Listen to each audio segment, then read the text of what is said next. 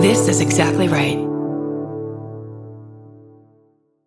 If you're like me, you're always looking for a story to dive into. Whether it's a family drama or a mystery to solve, the key to getting hooked is the details. I need rich visuals and intricate storylines. And June's Journey has that and more. June's Journey is a mobile mystery game that follows June Parker, a daring young woman, on a quest to uncover the truth about her sister's murder. This is your chance to test your detective skills because you'll play the game as June herself. Explore beautifully designed scenes from the 1920s, like lavish estates and gardens, and don't forget to keep an eye out for hidden clues. And if you play well enough, you could make it to the Detective Club. There, you'll chat with other players and compete with or against them. June needs your help, but watch out. You never know which character might be a villain. Shocking family secrets will be revealed, but will you crack the case? Find out as you escape this world and dive into June's world of mystery, murder, and romance. It's all just one tap away. Discover your inner detective when you download June's Journey for free today on iOS and Android. That's June's Journey. Download the game for free on iOS and Android. Forgive me for interrupting. I'm Bridger Winegar, host of I Said No Gifts on Exactly Right. Each week, I invite my favorite people in comedy over to chat, and they always bring a gift. We're coming up on our 200th episode, and every episode is a gem. I have welcomed all kinds of great guests, including Cole Escola, Bowen Yang, Robbie Hoffman. It goes on and on and on. And you don't want to miss the 200th episode with the great Maria Bamford. What does she bring me? Find out April 25th. New episodes every Thursday. Follow I Said No Gifts wherever you get your podcasts.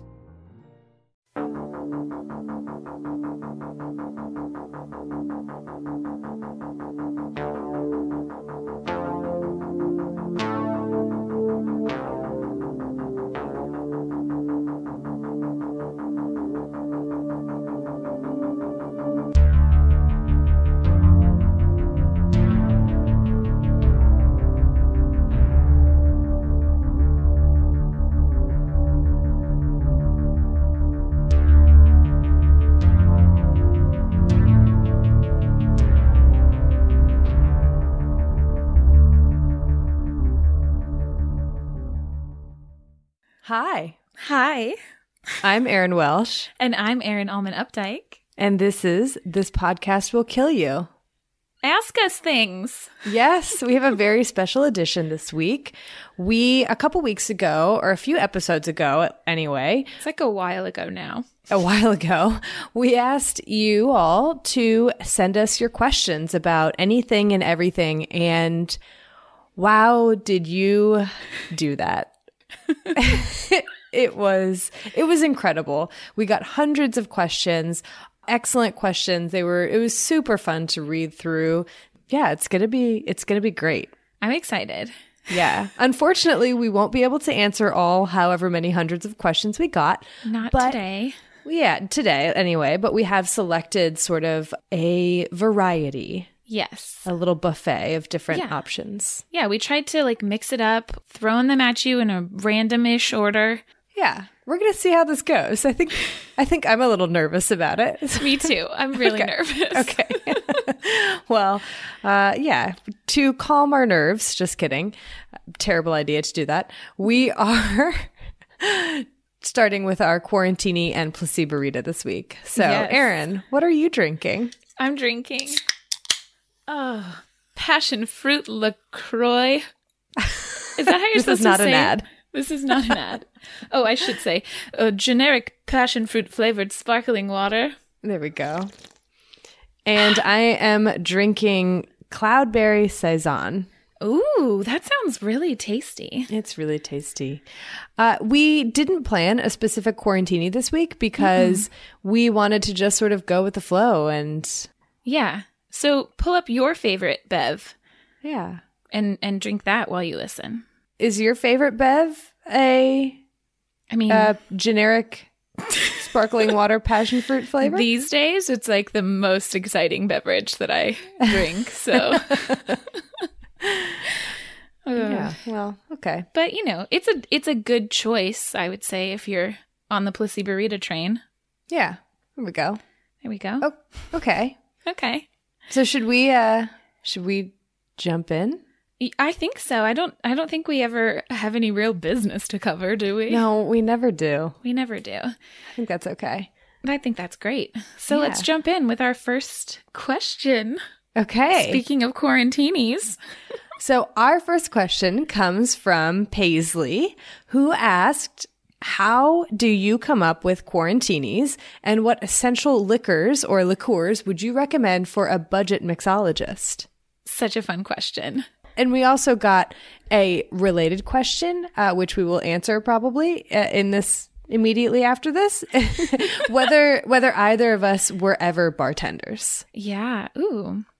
So how do we come up with our quarantinis? That's kind of a kind of a pretty random process usually. Oh my gosh. Usually, sometimes there's a guiding force. Like with Burning Love, which was the one for our gonorrhea episode. Right. We knew that we wanted to have something that was like burning Right. or hot or spicy. Something spicy. Yeah. And then we kind of just went from there. Yeah, I think it sometimes we come up with the name first and then the name sort of guides us like what types of liquors should there be in a drink of this name, but a lot of times we're just like what liquor do we think matches with gonorrhea? Yeah. Or or what do I not need to go to the store to get that too. That's very real. out of sheer laziness? What what do I have in my pantry? Which has Yeah. then given birth to a lot of uh, these simple syrups that we've incorporated, Yes. which is fun. Yeah, simple syrups we've learned are a great way to add more flavor and pizzazz to your drinks without having to spend a bunch of money on these fancy liqueurs that you would use like one time.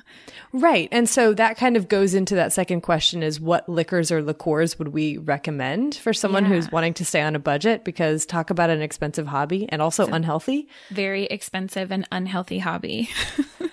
I would say, um, I think that we looked into this once. There was Yeah. like a bartender Bible that we I got from the library, and it's like uh, definitely bitters. Bitters for sure. essential. A whiskey of some kind, like a mild whiskey, probably would be the best. Mm-hmm.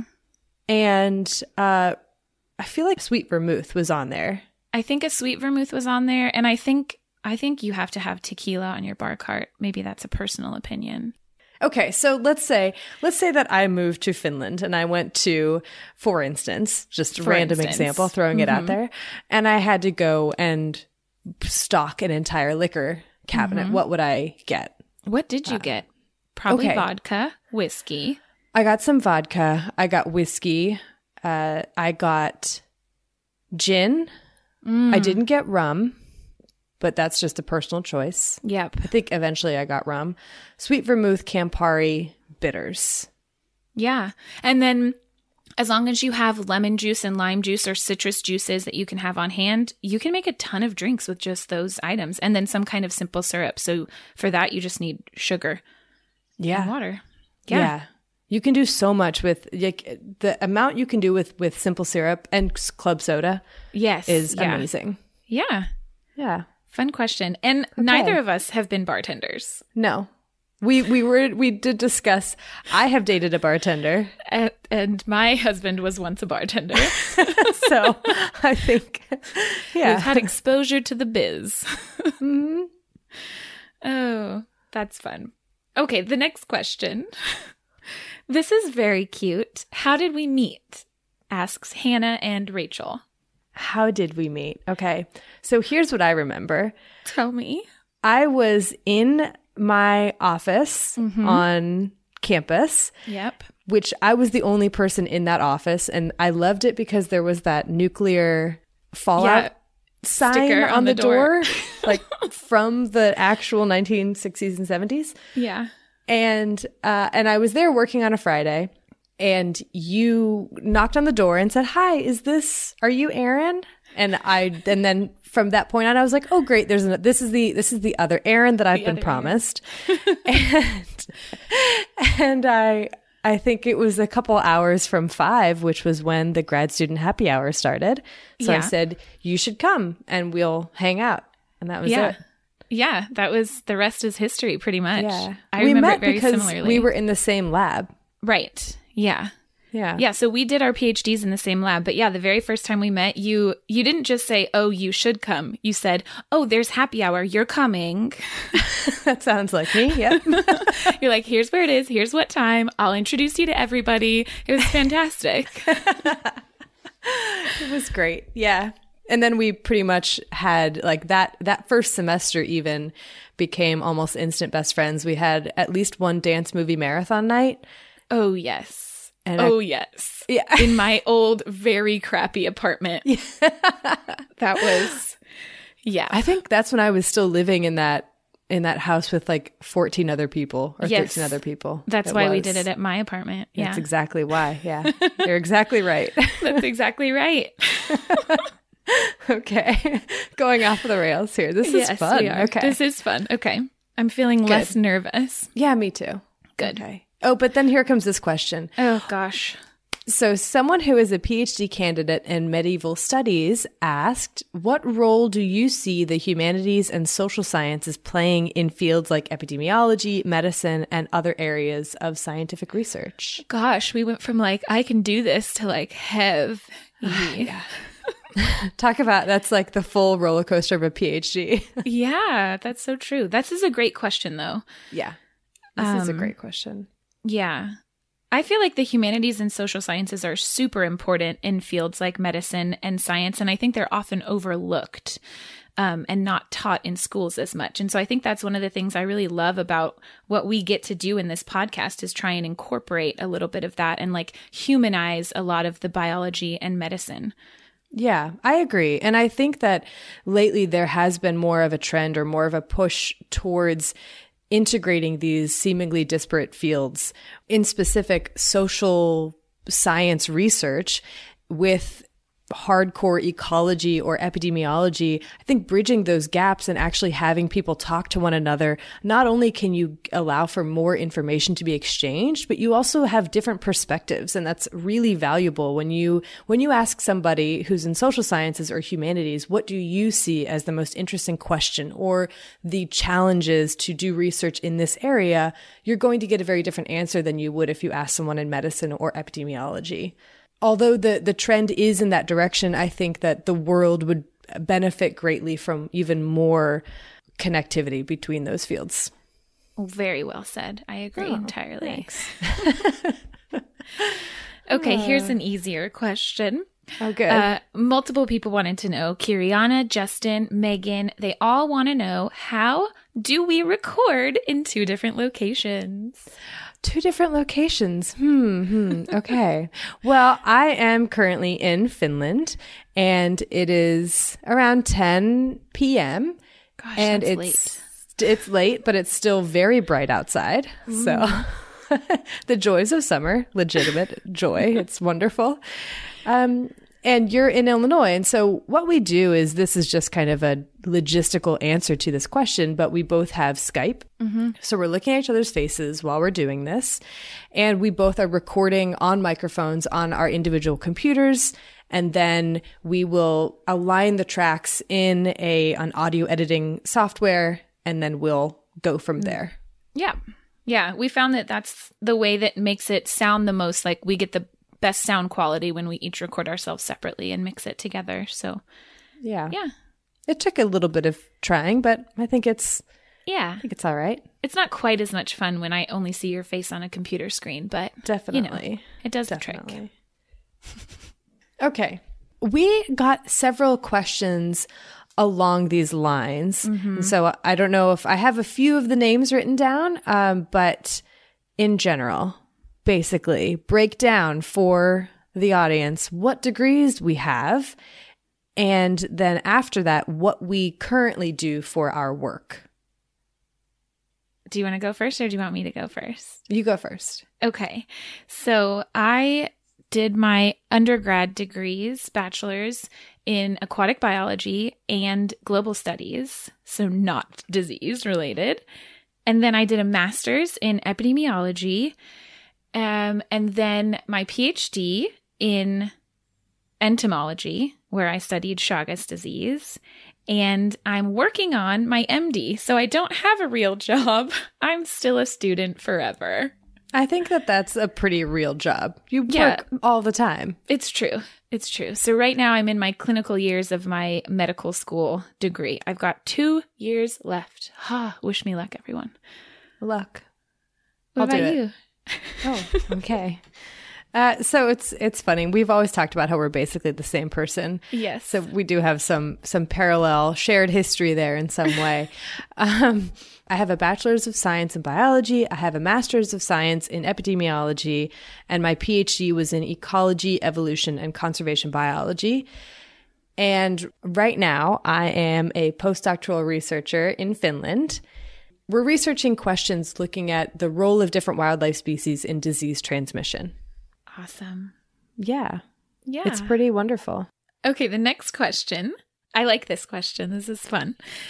Is from Micah, who asked, How much do you know about what the other Erin is going to be talking about? This is a great question. It's such a good question. It's a great question. We know very, very little. Like, Very and we do this on purpose. Mm-hmm. We learned, I think, I think it was when we recorded the very first episode, and I was researching it, and I couldn't stop talking to you about it before we recorded, and then we were both like, "Wait a second, we need to stop talking about this and Yeah. capture this. Like, we should be recording." First of all. That's like twice the amount of work. If I have to to learn So the true. biology of something on my own, Yeah. I don't want to learn the history. That's why that's why you do it. and so yeah so that it's it is we we do go into it blind and yes there are some things of course that that we might know more about mm-hmm. than others but there are so many other things always that that we're each going to learn Yeah, I think that's we we decided to do that because we wanted for this podcast to be conversational and and relax and I think that's one of the things that keeps it that way is that we get to learn what you guys are learning at the same time, which is really really fun. yeah yeah So I'm not lying when I say what. Some people think I'm faking it. I'm No, just we're- dumb. we're not faking it i'm a terrible actress so really Oh, okay okay. All right. This, I am so excited to read this email. This email was so cute that we wanted to read it out specifically. So- Yeah. Okay, here we go. This email has been dictated by nine year old Autumn with help from six year old Reed. I'm dead already. Yes, I know, I know. Dear Erins, your podcast is so good. I want to listen to it every night, even if I get scared, like with the yellow fever episode. I like that you tell the history and biology of dangerous pathogens. Please do another crossover episode with In Defense of Plants. You're Yes. welcome. And maybe an episode about strep throat. That would be a great idea. Definitely on our list. I want to know if you go to your local library to find information because my mom is a teacher of librarians and we love the library. Uh, yes, I love to go to my local library. I the library is my happy place. Like I I am I'm not lying that one of my favorite memories of during my PhD in Illinois is when it would snow in the winter on a weekend and I would wake up and the ground everywhere would be covered with fresh snow and I would put on my boots and grab my jacket and walk however long it was to the library and just grab a book and start reading and just sit there for hours. Yeah, we love libraries. They're Love fantastic. libraries. Okay, but there's more here. And there's more. How old are you? This is from Reed, who's the six year old. And also, what were you like when you were nine? so I I can say how we can say how old we are, right? That's fine. Sure. I'm 31 now. Just turned. I'm 32. Oh. and what were we like when we were 9? I was very nerdy. Tell me more about that. Well, okay, so when I was nine, I think was when we moved from San Diego to Irvine. And so I didn't have a lot of friends, obviously. Like I moved to a brand new school and stuff like that. And one of my mom's favorite stories to tell about me when I was nine and a budding Hufflepuff is that my mom was asking the teacher, like, Oh, how is Erin doing? You know, is she settling in okay? And the teacher was like, um, yeah, you know, um, about a week after she started, we had, uh, what do you call it? Student council elections. Uh, and Erin decided to run. Wow, I I, am not surprised. I lost, you guys. but I was like, yeah, sure, that sounds cool. I would do student council. I'll run for. That's the kind of kid I was when I was nine. Just like no concept of the fact that I had no friends at this new school. What did you do after school? What kind of what kind of things did um, you do? I don't know. I, I have such a bad memory. I can't remember. I made a good friend as soon as we moved there, Darren, shout out. So I probably just hung out with her and her sister all the time. Okay. Did whatever they wanted to do. Yeah. What were you like when you were nine? Would we have been friends? Yes. Oh. Yeah, we would have been friends, of course. Also, it's really funny. I didn't know that that's when you moved from San Diego to Irvine. Yeah. that's that's around when I moved from Florida to Kentucky. Oh, okay. You're Yeah. f- like nine in fourth grade, right? That's about Yeah, right. that was Yeah. right before fourth grade. I started Yeah. fourth grade and in in Kentucky. We moved in the middle of the fourth grade year. Oh, wow! We're we are we are even more the same person than we know. previously realized. How fun. Let's see though. When I was nine, I was, um, I mean, I was reading all the time. That was actually when I first really, I think, fell in love with reading books, like reading fiction books. My fourth grade teacher gave me, Mrs. Larison gave me Animorphs and The Hobbit.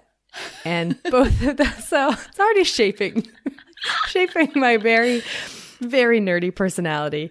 Uh, and that's when I was like, wow, you can really, there's a whole world that you can just lose yourself in. Um, and it was really wonderful. I I spent a lot of time outside. I was always running through the woods, running uh, playing soccer constantly. We built like a I remember that year we built a haunted trail in the woods of Kentucky. It was moving from Florida to Kentucky wasn't that traumatic for me. I think I was excited because my favorite summer holidays we would go to Western North Carolina in the Smokies. And I would just spend the whole time playing in creeks and catching fireflies and running around. and so Catching to be in. Kentucky and hookworm. and so to be in Kentucky and get to be outside all the time was amazing. I still remember that the magic of like, you mean that there's I can just run around here? That Oh, still that's yeah. so cute, baby Erin. so a nerdy a nerdy kid that just ran around outside. I bet we would have had fun together. Definitely. Okay, this is a fun. Also, Autumn, Reed, and their mom, Christy. Thank you so much. That was the cutest email. Yeah. You loved it. Um, the next question from Jen. Easy peas. Are you a cat or a dog person? Oh, this is a really challenge. Just kidding. I'm a dog person. If there was ever any doubt, Erin Welsh is not a cat person. I'm I'm formally declaring for dogs right now. I um I love both cats and dogs. I don't want to declare for one or the other because I love them both. Um I can Yeah. see, yeah, play, playing both sides, keeping everyone happy. the Hufflepuff. That's what, you know. but I was on an episode of the Purrcast, so I feel like that gives me some cat person cred. You know what I mean? Sure. I don't know. I feel like it does. I thought I wasn't a cat person enough to be on it, but I felt very at home there. So I think I just I, I would like to say I had a horrible experience with a cat growing up. Our family cat was was was pure evil, and I'm sure that even people who are cat people can acknowledge that some cats can be pure evil. So yeah, I have dogs some too. I mean, Oh, absolutely, absolutely. But I could go into all of the merits of dogs, but I won't. I will save it for another episode. yeah, yeah. Uh, okay. This question from Jenna is What is your favorite part of making the podcast? Oh, that's a good question. My absolute favorite part? I feel like I have a lot of favorite parts. Do you have one specific good answer for this? No, I, I feel like I don't have a good answer for any of these. I feel like my favorite part that I wasn't expecting, how about that, Sure.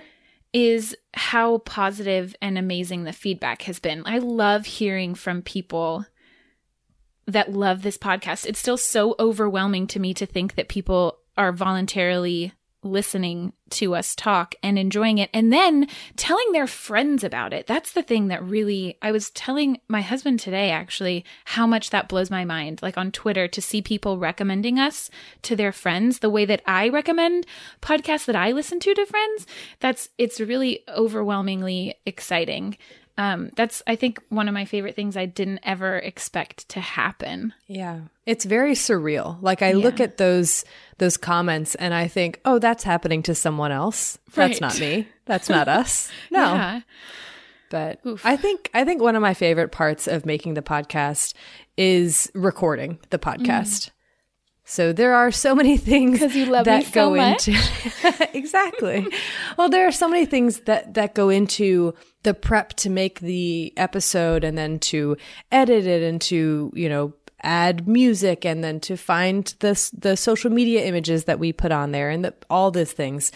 But I think that it's such a huge payoff to actually sit down and record and tell that story and sort of have that like because it is like it is we're just nerding out over diseases and that's True. fun It's really fun. i can't believe that we like get to do this i think know. yeah so all of it is amazing Agreed. Next question from Shannon is What is your go to drink when you order something? i have an immediate answer for this question Oh, give it to me then. Okay. Well, I have two answers. One, I would say, is for winter months. That would be an old fashioned, preferably Mm. made with Woodford Reserve. Once again, not an ad. Just Not a- bad. one of my personal favorites, Rowan Creek. There are some there are some great bourbons out there. So, but yeah, old reliable Woodford. Uh, and then I think my other absolute favorite is gin and tonic. Classics. I don't have a go to drink, I think. I've always wanted to have a go to drink, but I've never really fallen so deeply in love with one thing that I could just order that. I will say that since I haven't been drinking for many months, the thing I miss the most is tequila hmm. and rose. hanging out with you at, at your house when we would be like, let's make something, it was often a Manhattan. I do love Manhattans. I love Manhattans. But I also am just like, those are the things I know how to make very easily. So sometimes when I go to a bar, I get very nervous. So I just order like a Manhattan or an old fashioned because I know what that is and I know I can order it because I get nervous about looking stupid. it's true. Know what to say to that. Uh, I also love a Boulevardier. I will say that was a, Oh yeah, a fave.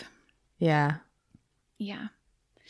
There's there's a whole world of drinks out there. There is. On that note, perhaps it's time for a quick break. Yes, go make yourself a custom quarantini. Your favorite version.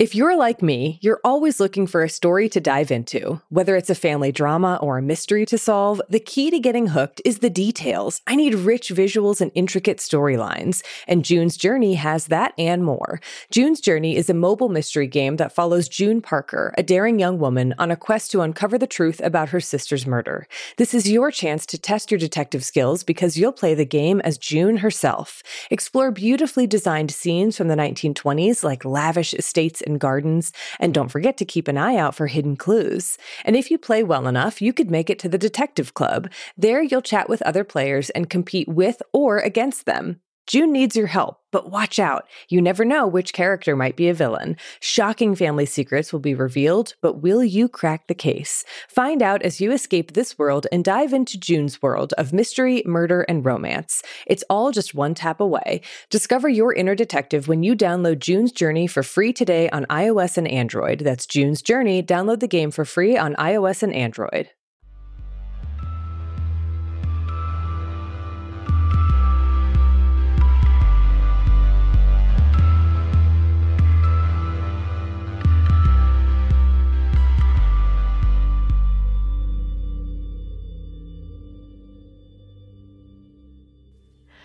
And we're back. We're back. Okay, so I have a question from Lindsay who asked how do you deal with people who accuse you of being in the pocket of big pharma or whatever? Hmm. And as I was going through these questions, I also found another one that was similar along the same vein, which is how do you navigate a friendship with an anti vax friend? Yeah. These are very good questions and difficult ones. They're really difficult questions. Do you have a good answer? Again, you asked me if I have a good answer. Of course, I don't have a good answer. I can put together an answer.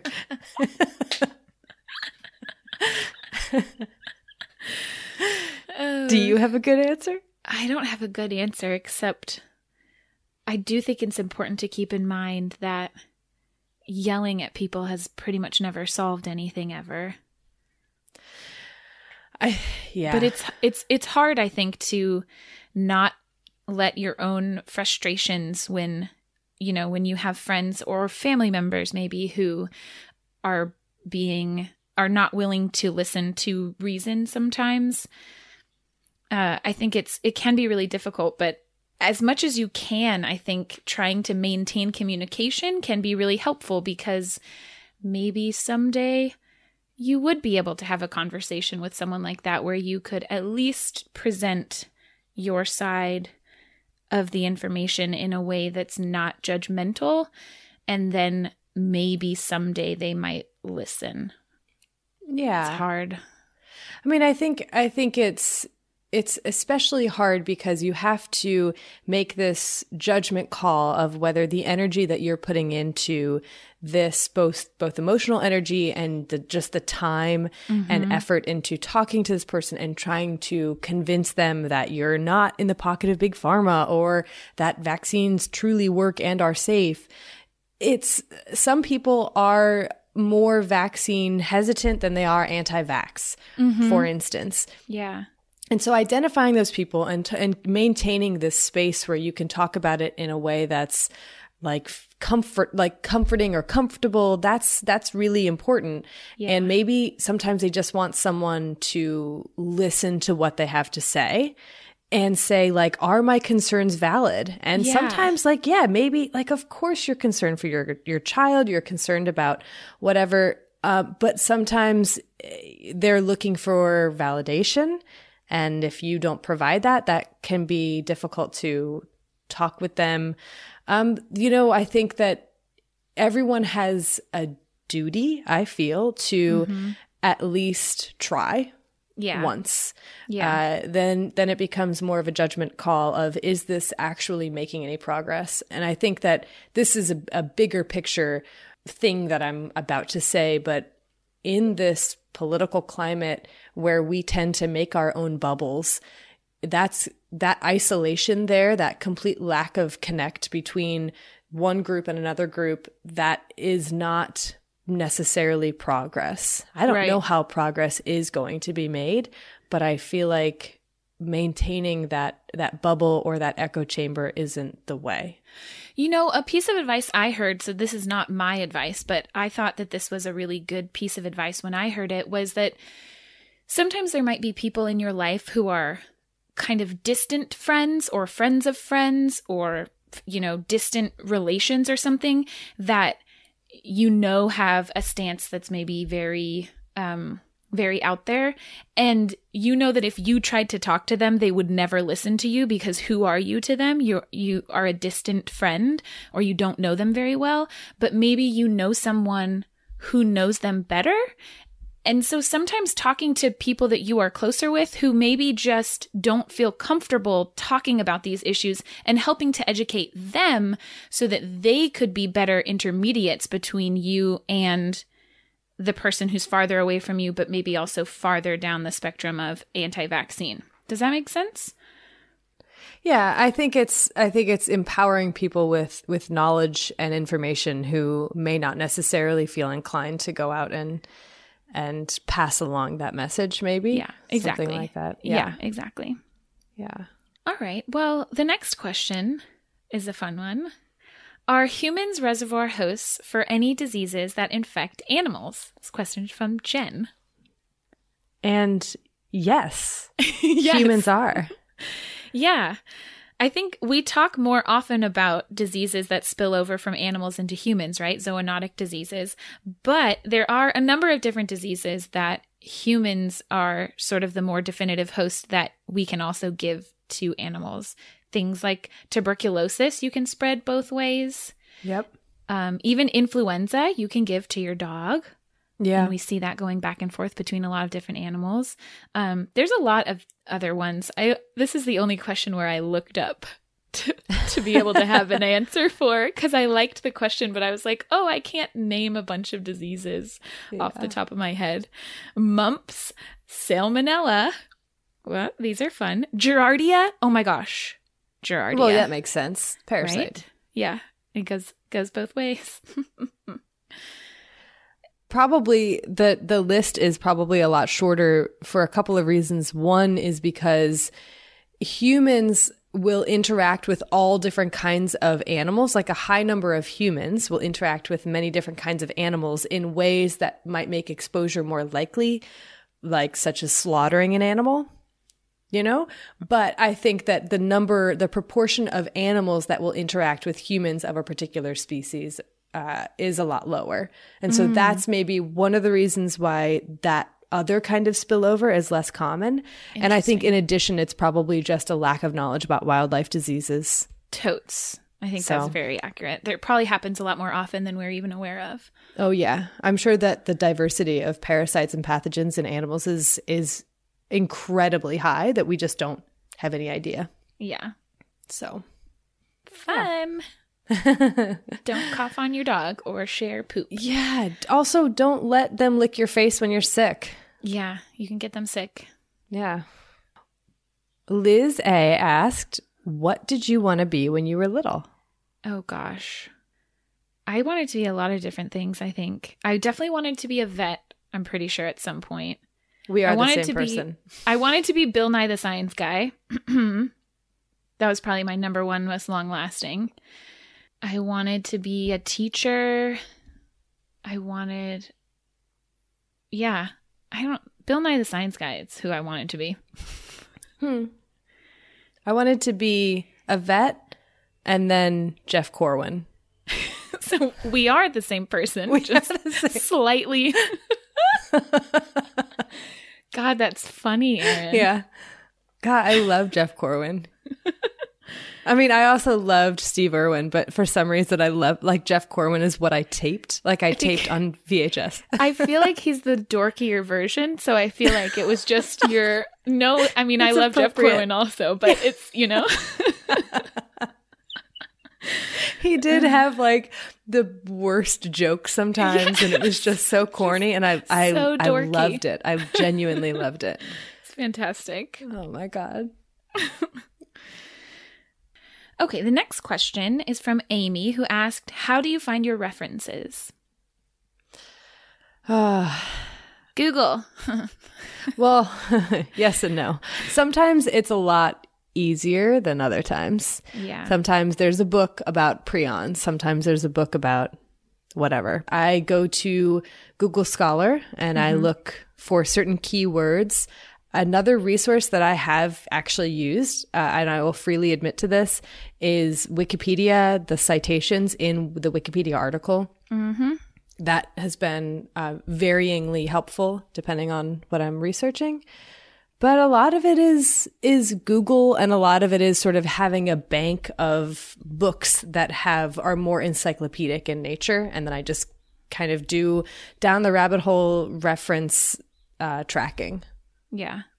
Yeah, I also start often with Wikipedia. There's no there's no shame in doing that. Wikipedia has a lot of great sources. You just have to then go one step further in finding where they found their information from. Um, I also heavily use the CDC and WHO websites, and then Google Scholar. That's where I get all of my. That's where I get most of my info. yeah Google Scholar, for those who might not be familiar, is where you can find peer reviewed literature, so primary literature sources um, about various, pretty much every topic ever. It doesn't necessarily mean that everything that's on google scholar is peer reviewed No, it does not. but for ones where you see a lot of citations that is more than likely going to be peer reviewed Yeah. so Yeah. yeah okay Okay. I have a question about antibiotics. Okay. It's a more specific question. Here we go. All right. Why? so, why do we need antibiotics for infections that we've had before? Okay. Before we, before you answer that question, because I think you'll do a better job answering it than I will. okay. Uh, there's there's a correction, and so I want to quickly make this this correction. And so the person that wrote this in, uh, I really appreciate them setting this because this was sort of a throwaway comment that I made about positive reinforcement or negative reinforcement, mm. and th- I used it incorrectly. So here's what they said. Towards the end of, so this is in the first vaccine episode, towards the end, we were talking about Australia and the utilization of positive reinforcement for vaccination. You guys got that term right. But when you were talking about how, if you're not up to date on vaccinations, people would show up, that is actually type one or positive punishment as opposed to negative reinforcement.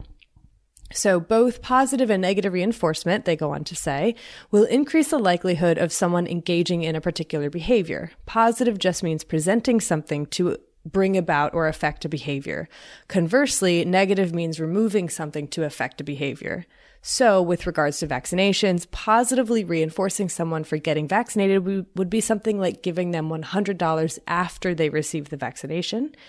And an example of negatively reinforcing someone would be if you're being super annoying to them, asking them every minute, why aren't you getting vaccinated? And then stop contingent upon them receiving the vaccination. Mm. So you would be removing, i.e., negatively reinforcing the annoying stimulus of, bombard- of bombarding them with questions. So thank you very much for sending that that correction. I learned a lot and I will try very hard to incorporate that into my language, my vocabulary. Yeah. So yeah, we're definitely okay. not experts on a lot of things, so let us know when we get things like that yeah, wrong. That Thank was you. great. Okay, so why do we need antibiotics for infections that we've had before? This is a good question, and we had a couple similar ones too about like what it, this touches on the idea of what a strain is, what a strain of a pathogen is. So, for some pathogens, they have a lot of variation so even though they have a lot of variation in the proteins on their surface that our immune system responds to. And so even though we've been exposed to them in the past and we've mounted an immune response, the the next time that we're exposed it's a slightly different bacteria. Or in some cases like with influenza a slightly different virus.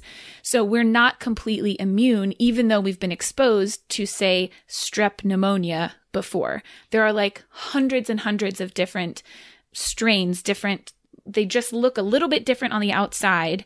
So our body doesn't recognize them precisely which means that we're we're not able to fight off the infection completely. Does that is that a good answer? Makes sense to me. Oh good. Great job. Great job. Okay. Oh this is fun. Oh good. Elin or ellen perhaps I might have pronounced it wrong, wants to know Do you prefer lab work or field work? Field work. That was easy for you. That was easy. Field work is my lifeblood. Yeah. I could do field work in eh, just forever and ever and ever. I prefer neither. I'm a little bit burnt out on research at the moment. Maybe ask me again in a couple of years. Okay, I'm enjoying like, clinical work right now. How about that? During your PhD, what did you like more? Gosh, I don't know. I don't know, Erin. I liked parts of the field work. I liked I liked parts of the field work. Our field work was it was had a lot of challenges to it. I think I would have liked it a lot more if I wasn't alone doing it. Hmm. Um, you had helpers. Yeah, but you know, all of the coordination and all of the things that go into field work are not my favorite. Mm. But lab work can get quite tedious. But then it's also, you sometimes get like automatic results, which is very exciting because it's satisfying. Like at the end of the day, you know that you've done all of this. So yeah. I don't know. They both, I enjoy them both in small quantities. I think, I mean, I definitely, I, I enjoy lab work and I prefer lab and field work to grant writing, for example. Oh, big time. yeah. But yeah, lab work does get tedious, but I also love it because you just pop in some some earbuds and listen to some podcasts or music or books on Mm-hmm. tape. Uh, but yeah, field work is I could That's do where it your forever. heart and soul is. It is. It is. okay. So we have a question from someone who. so we asked everyone to send their question and also say whether they cared about uh, if their name was said on air. Yeah. And this person said, You have my permission and I dare you. because their name, Greg, their last name is very difficult to pronounce, and I don't know if I'm going to touch it. Oh, Greg. Greg. You got us. We're not going to touch your last name, Greg, Yeah, yeah. but we'll read your question. We will. Greg would love to know how someone can still be symptomatic but no longer contagious. So, how are these guidelines established? That's a fun question. It is a fun question. I don't know if there's a specific way that the guidelines are established necessarily, um, but it is going to vary for every disease. And it's essentially just dependent on how long you are shedding that virus or bacteria. So for some infections like influenza, you are shedding a high amount of virus before you ever begin to show symptoms. And then the majority of the symptoms that you see are not necessarily from the virus itself, but from your body fighting off that infection. So then towards the end of when you're feeling sick, though you might still be feeling cruddy, you're not shedding the virus. And so then you're no longer contagious. Does that make sense? It makes sense to me. I wonder if it's like the number of viral particles the that is like used to or that is able to cause an infection in another person or like the bacterial load or something Yeah. like that. And it probably also depends too on whether the symptoms that you're seeing are from the infection itself or from your body fighting off the infection. Right? Because if something something like diarrhea, if you're still actively having diarrhea with something like Giardia, then you're still pooping out active uh, parasite. So then you're still infectious the whole time that you have that diarrhea. But with something Right. else like flu, where you're just maybe, you know, having a residual cough, that might just be from all of the immune cells that have sort of built up in your system, even though you've your body has fought off the viral infection such that you're not shedding active virus when you cough. Right. Towards- Your body's towards just the end. recovering from yeah. the infection. Exactly. Yeah. I wonder how much person to person variation there is in Oh, I bet there's tons. hmm. Ooh. Yeah. That's a fun question though. Greg. Yes, thanks, Greg. Do you remember in in Succession when he says cousin Greg in the Oh. best way ever? When is that show coming back? I think September.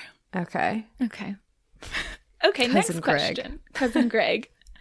Next question is what is the role of climate change in infectious disease? Oh, Erin, this is a let you field really, really easy one to answer. It's it's going to be a very short answer. Okay. Just kidding. Um, I'm actually I am going to keep it very short. Um, but because the answer is very complex and very varied. So one thing is certain, and that is that climate change will impact infectious diseases. I can give you a few different instances or a few different examples of how it might do that. I think primarily when people think of climate change and infectious disease, they think of it in terms of vector borne diseases. So those are ones that are transmitted by arthropod vectors, such as ticks or mosquitoes. And that's because as climate change happens, the environment is going to change and that will change the distribution or the uh, seasonality of these different insect or arthropod life cycles. So, for instance, something like Lyme disease, as things get warmer, that might make the tick more able that transmit it that transmits it more able to live at higher latitudes or even in higher altitudes, depending on where you are. Um, and then there's things like just seasonality and impacting the amount of humidity that you have. And it's no, no matter what disease system you're working on, no matter what geography you're researching in, this is going to be a very complex question and a very complex answer even. The answer is typically it depends. Even yeah. even if you say something like Lyme disease, what is going to happen with Lyme disease and climate change depends on where you are, depends yeah. on what animals are around you. And that's the beauty of ecology and also sort of the difficulty in trying to predict or alleviate some of the negative effects of climate change on infectious diseases. And then there's the whole landscape change and uh, urbanization, and that's a whole nother bag of fleas that I won't go into. Great answer, Erin. Fabulous job. Thank you. Okay. A bunch of people oh my asked a question, and I'll name a few of them. So we have Claire and Emily and Maggie, another Aaron, Andrew, Justin, Sarah, McKenna, Scarlett, Jesse, etc., etc., Lily. We have a bunch of people who asked us how did we get into epidemiology mm. and what steps are necessary to become an epidemiologist? Ooh. So like how did we get interested in epidemiology and studying sure. it? Yeah, sure. I have an easy answer for this one. Oh, good.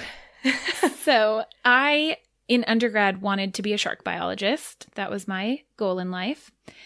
And it wasn't until I took a ecological parasitology class that I became interested in disease. And it was kind of a life changing moment for me in terms of as soon as I started learning about these parasites and how complex their life cycles were and the impact that they have on people, I was completely hooked and knew that I had to study something about disease and parasites.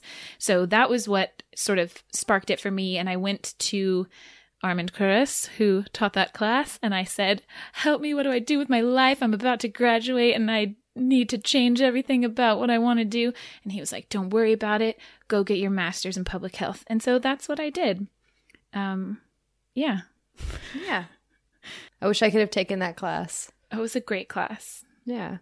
I got interested because I kind of went a roundabout way. I started out majoring my undergrad in nursing and had to take a microbiology class for that in this my second year. And it was an 8 a.m class which was horrible for me. I'm not an early riser as you can tell maybe from our late recording sessions.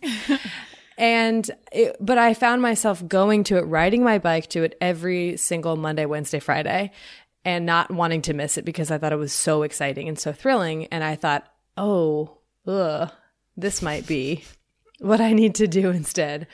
So I switched my major to biology, looked at some independent research projects that I could do, uh, cold call or cold emailed uh, someone working in the plague and a plague lab. And I thought, people work on plague? This is what? This is so exciting.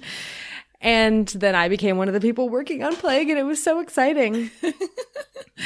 And and to be a complete full nerd, as I was working on on these plague, I was working primarily on surface proteins on the plague bacterium, but I was still sort of feeling like, okay, I'm working on this amazingly cool bacterium, but what what like there's there's more here. What's the story here? So then I read a bunch of books on the plague and found myself much more fascinated by the overall pattern and impact of the disease than on the individual proteins. So then I decided to take a year off and then work and then and then applied to epidemiology. And then disease ecology kind of happened because when I was doing my master's, one of my advisors, who was a biologist, was asked, asked me, uh, or kind of like looked at me sideways and was like, You know that a lot of the things that you're writing about in your thesis are ecology questions, right? I was like, what? no, I thought it was epidemiology. And he's like, you might want to look at ecology grad programs. I was like, oh, okay. I don't think I've heard that part of the story before. Yeah. That's really cool. I was clueless. so, yeah. Oh, so okay. So, what steps are necessary to become an epidemiologist? Well, I feel I've never actually worked as an epidemiologist, so I I don't know how to answer this question fully. Yeah. I think there are many different pathways that you can in in which you can do epidemiology or public health Yes. or things related to disease period. Yeah. And I think the first step would be to identify the things that interest you the most or the things when you envision yourself doing doing epidemiology, what is it that feels the most exciting to you mm-hmm. or what is it that you are envisioning doing?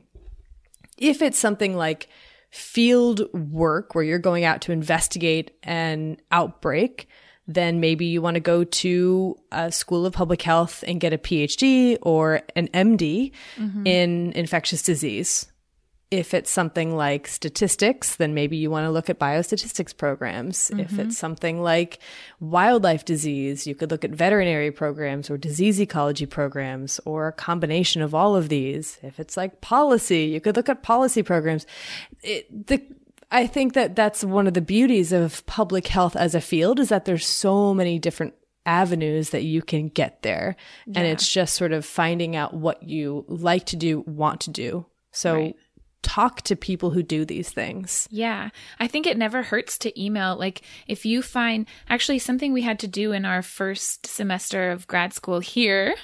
I remember this. yeah. It's a it's a useful exercise. What we had to do was find somebody with a job that we wanted. So find a job that you think you want and look up their CV. And sometimes they might not have it online. So maybe you email them and you ask, could I have a copy of your CV? And they might just give it to you, or they might have it on their website already. And then you can see what do they do to get to the position that they're in. And then that can help guide you in figuring out what you might need to do to get to that position someday. Erin, can I reveal what yours was? Because I remember this. Yeah, you can reveal it. So, Erin Allmann Updike over here decided that she would download and print out and bring to class the was it the Surgeon General, Yes, the the United General States the United Surgeon States. General CV. That's whose CV I brought in. Our advisor was like, um. so He asked. He asked if I was serious or if I misunderstood the prompt or if we needed to have a really serious discussion about how high I wanted to aim. what were we thinking? Anyways, hopefully that's helpful advice. Yeah, I think in general, undergrad career could be something like biology, statistics, math, uh, chemistry. And, then, you know, I also don't want to discount things like social sciences. I mean, anthropology or major. humanities. Yeah, anthropology, sociology, psychology, Yeah. art even. I mean, the, the, the need for graphical design and getting like infographics, particularly to people that where literacy or regions where literacy might be quite low, Yeah. that's huge. I mean, there Yeah. are so many different ways to be involved in public health. If Mm-hmm. you want to study, if you want to do epidemiology in the strictest definition of the of the word, then you would want to choose probably a more quote hard science undergraduate degree Mm-hmm. and then sort of go down go down those steps but Mm-hmm. you know look at job boards and say is that a job that i would want to do find people who have that job talk to them Yeah. stuff Yeah. like that I think that's good advice. Okay. This is a fun next question that a number of people asked. Alec, Marceline, Lizzie, Jennifer, they all want to know, probably more people too that I forgot to write down. What is our favorite disease or parasite or infection and why?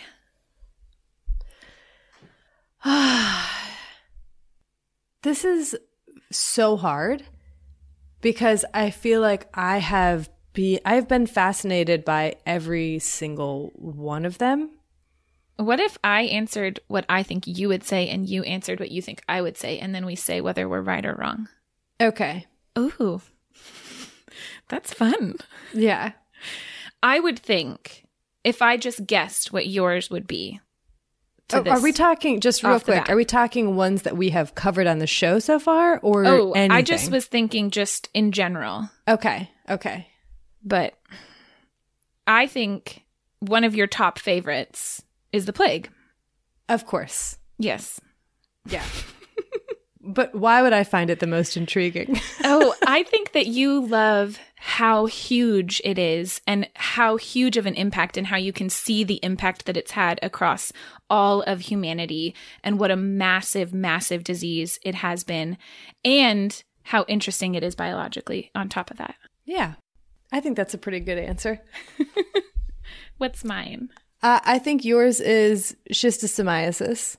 Yeah, I think it probably is. I think that you have answered that for this before, for this question before, or a similar question, Yeah. because of the there's something that's very intriguing or fascinating about a multi-host parasite. Yeah.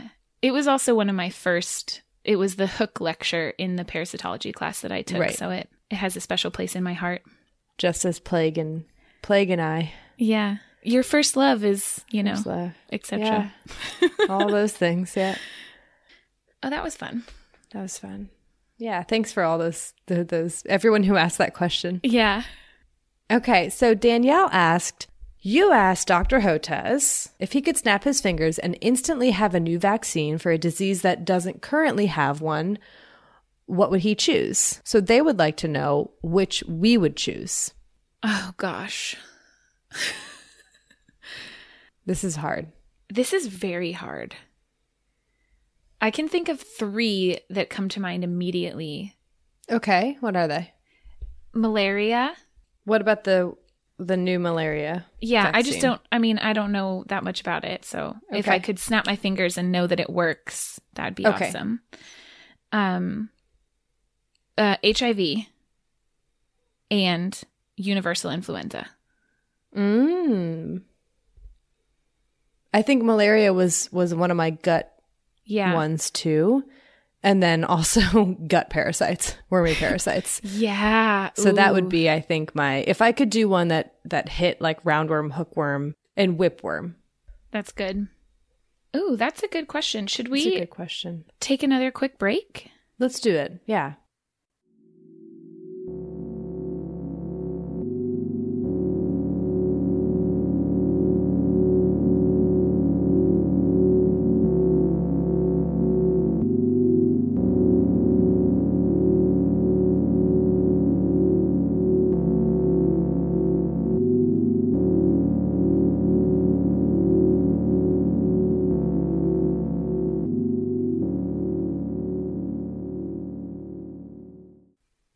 Welcome back.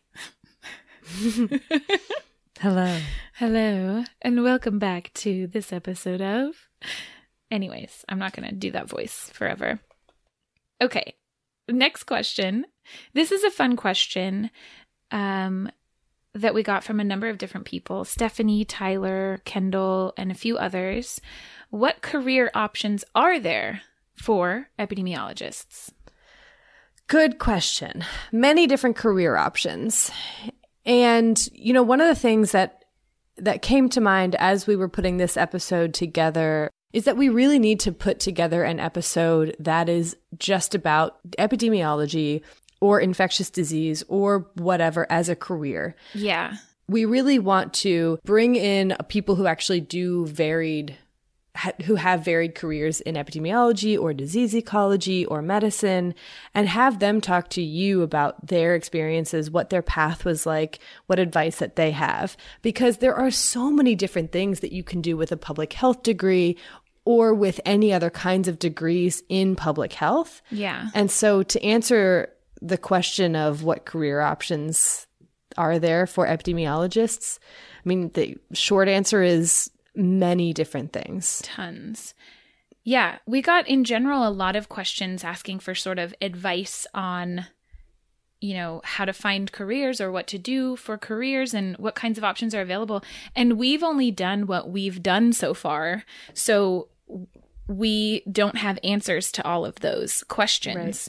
So we are planning for our next season to put together an episode where we interview people who have all kinds of different careers and had all kinds of different pathways that they took getting to those careers. Um, so hopefully that'll be able to answer a lot more of these types of questions more specifically. Yeah.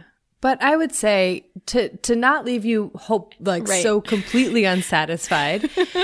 as an epidemiologist, you could be, as I mentioned, somewhere out there in the field looking for spillover events, looking for mm-hmm. outbreaks, investigating whether there are a higher number of brain tumors at this one production factory than there are than there should be as expected due to chance.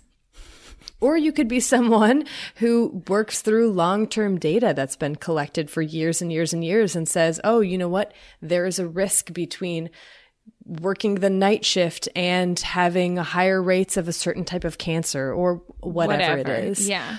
Or there could be someone who is more about initiating science communication programs mm-hmm. or saying, let's have a tick van, as they do Right. here in, in Finland. A to tick get van?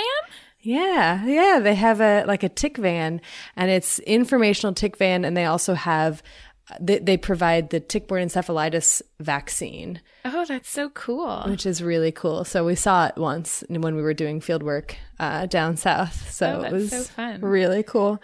Um, but yeah, so that would be something that an epidemiologist mu- could be involved in, depending on your training and your interest and skills.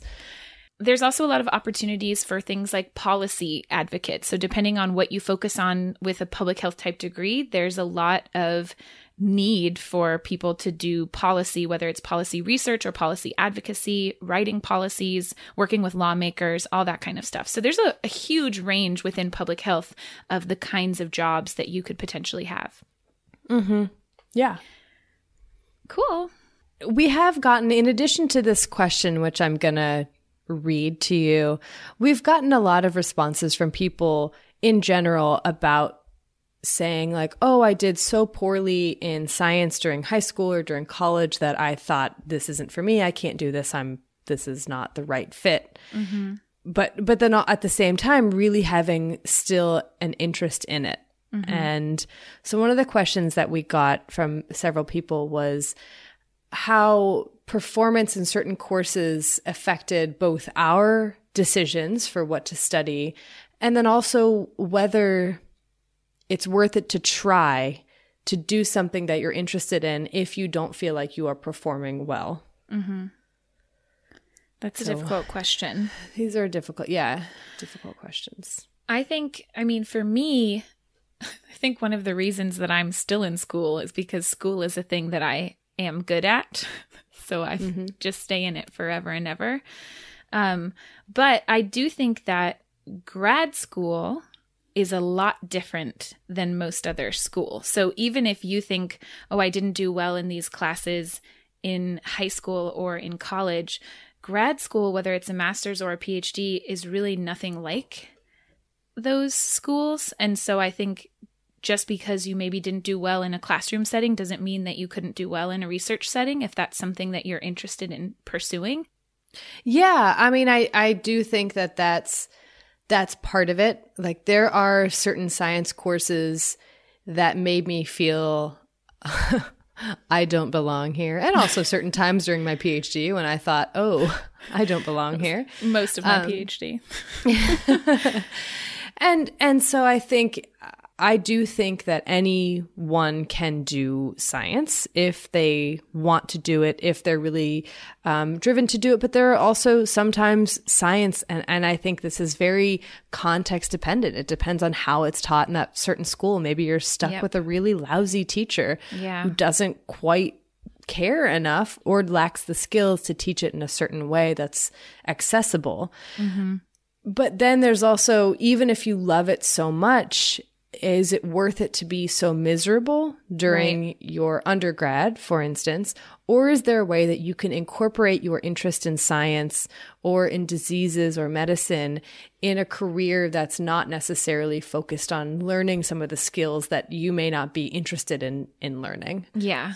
I'll I'll second your your statement that grad school research is a lot different than undergraduate. So I think that yeah, it's definitely a rule that if you succeeded in something at undergraduate, you might not succeed as well in grad school in that And same vice field, versa. and vice versa. Yeah, Yeah. All right. Cool. cool.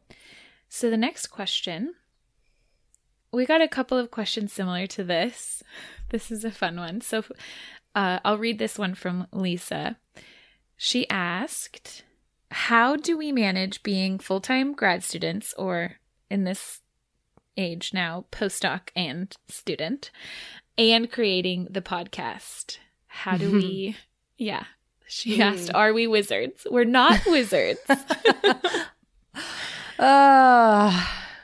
I wish we were wizards. that would make it easy. If we had a time turner like Hermione, that would make this a lot easier. Yeah. Oh my god. I, you know, I think about that like not infrequently. I didn't know that.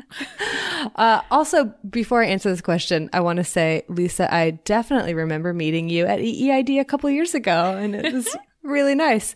She she mentioned that we had this, or that I gave her this Your zine. zine, the zine that my my older sister made of my research, and it's one of my favorite possessions. It's super cool. Maybe I'll put it up on the website or something. You should because it's really, I really cute. should. But then, it. Carrie, make one for me too. I Heck. know, Carrie. Carrie. Okay. Anyway, Anyways, are we wizards? How do we, We manage are- our time? we are not wizards. No. Definitely time management. As this is going to sound so cliche, it's an ongoing struggle. You mm-hmm. constantly have to work on it, constantly have to learn how to how to do it. And so, at the beginning when we started this podcast, it was very poorly managed time wise, very poorly. My research suffered. I think I can say that for both of us. Yes. Yes. And um and so now now it's we've fallen into a bit more of a routine. It's a lot of work. I would say a lot of weekends. At least one full weekend day is typically dedicated to doing something of the podcast. And I would say four or five weeknights. Yeah. I'm doing something related to it several Yeah. hours. Yeah. It's just practice. Yeah. I think the the biggest things that we've had to to learn how to do is balance it all and yeah, like Erin said, we didn't used to be very good at it, which is why we had such a long hiatus between season one and season two, because we had to finish our actual Actually PhDs. finish. um, but we have gotten a bit better at it, but it is still something that we continually have to work on. And so sometimes things slip by the wayside, whether that's our social media. Sorry, guys. Sometimes Yeah. doesn't get all of our attention, uh, or, you know, whatever else it is. Sometimes things, there are ebbs and flows, but we also just don't really have uh, lives outside of work and Mm, the podcast. yeah. But I think that there's a lot of things that at the beginning took a lot of time, like the editing, learning how to just do the editing. Editing used to take a lot longer. And so as you get more efficient in all of these different areas, things just get a little bit more streamlined. Yeah. And something that we try because we were friends before we started this podcast, and our goal is to maintain being friends throughout it.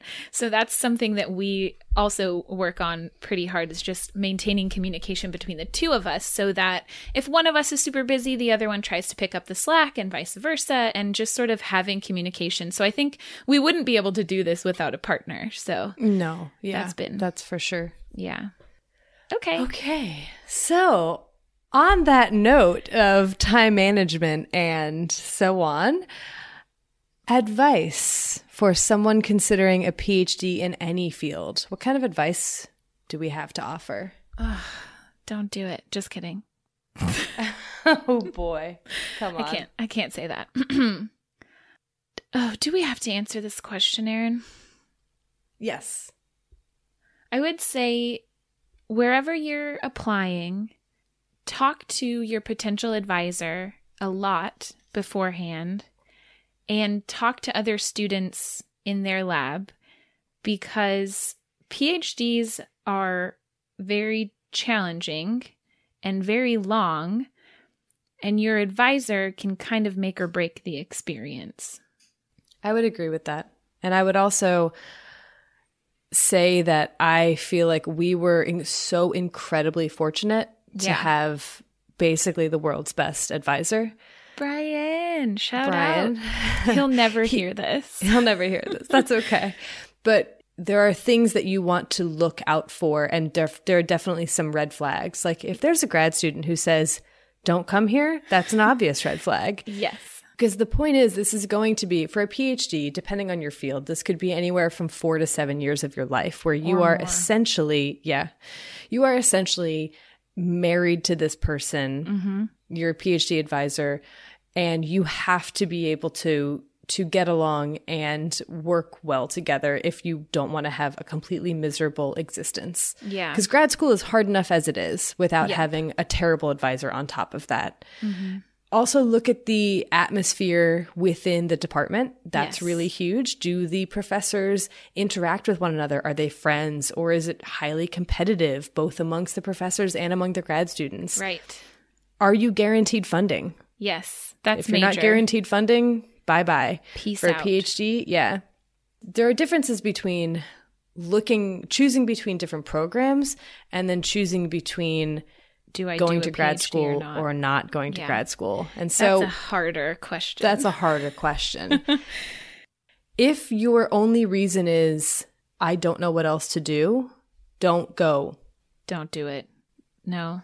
For me, the only thing that kept me going through the hardest parts of my PhD is that I came into it wanting to do a very specific thing. And even though at this point, I don't know that that's what I want to do with my life anymore, I came in with a goal. And so for me, I think that was essential because I was like, I'm doing this for a reason.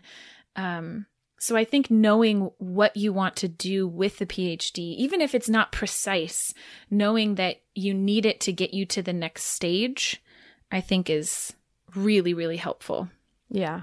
And I think that again, googling jobs, like going to any any job website and typing in something that you think you might be interested in or if you know someone that has a job that you would want to do, Yeah. see what kind of qualifications you need. Do you Yeah. need a PhD? Because if not, the field is increasingly competitive and i mm-hmm. feel like we're both sounding very negative on this on this question but it is because it's a massive undertaking and it is the grad school culture or the expectations are not always the kindest to your mental health. Yeah, and to time management and to personal life a division between personal life and work life becomes yeah it's uh it's it's tough. Uh that being said it is an incredible experience. Uh some of it is really wonderful.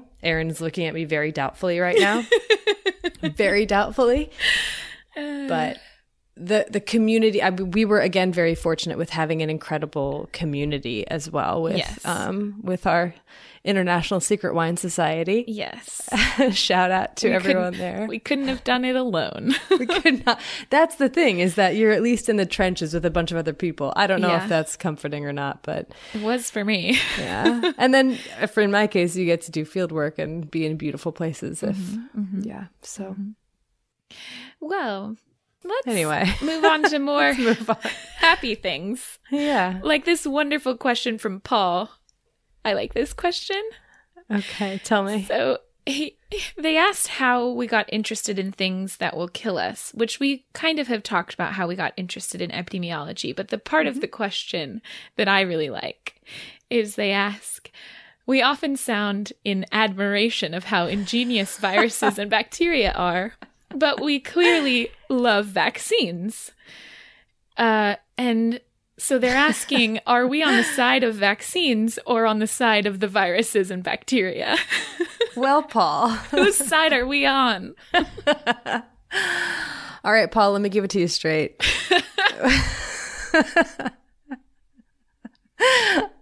I will personally say I'm on the side of vaccines and medical technology. And I'm also on the side of just straight up evolution. I think that when we talk about how ingenious viruses and bacteria and parasites are and how incredible it is, the hookworm life cycle is what did we call it? We called it like aspirational. Yes.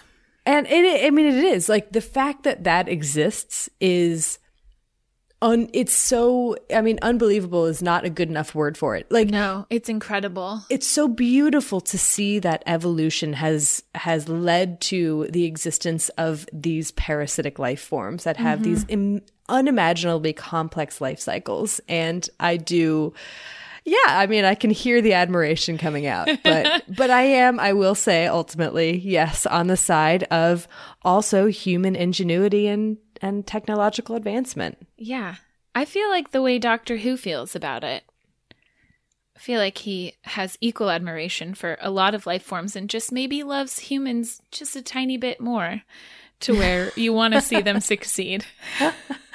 yeah you you have to i think have a good healthy dose of respect and fear for Yeah. these guys these Yeah. these viruses bacteria and pathogens so Yeah, they're all just trying to make their living the same way that we are, you know? yeah So it's yeah, it I I agree on the side of evolution, but also medical technology at Yeah. the same time. Yeah.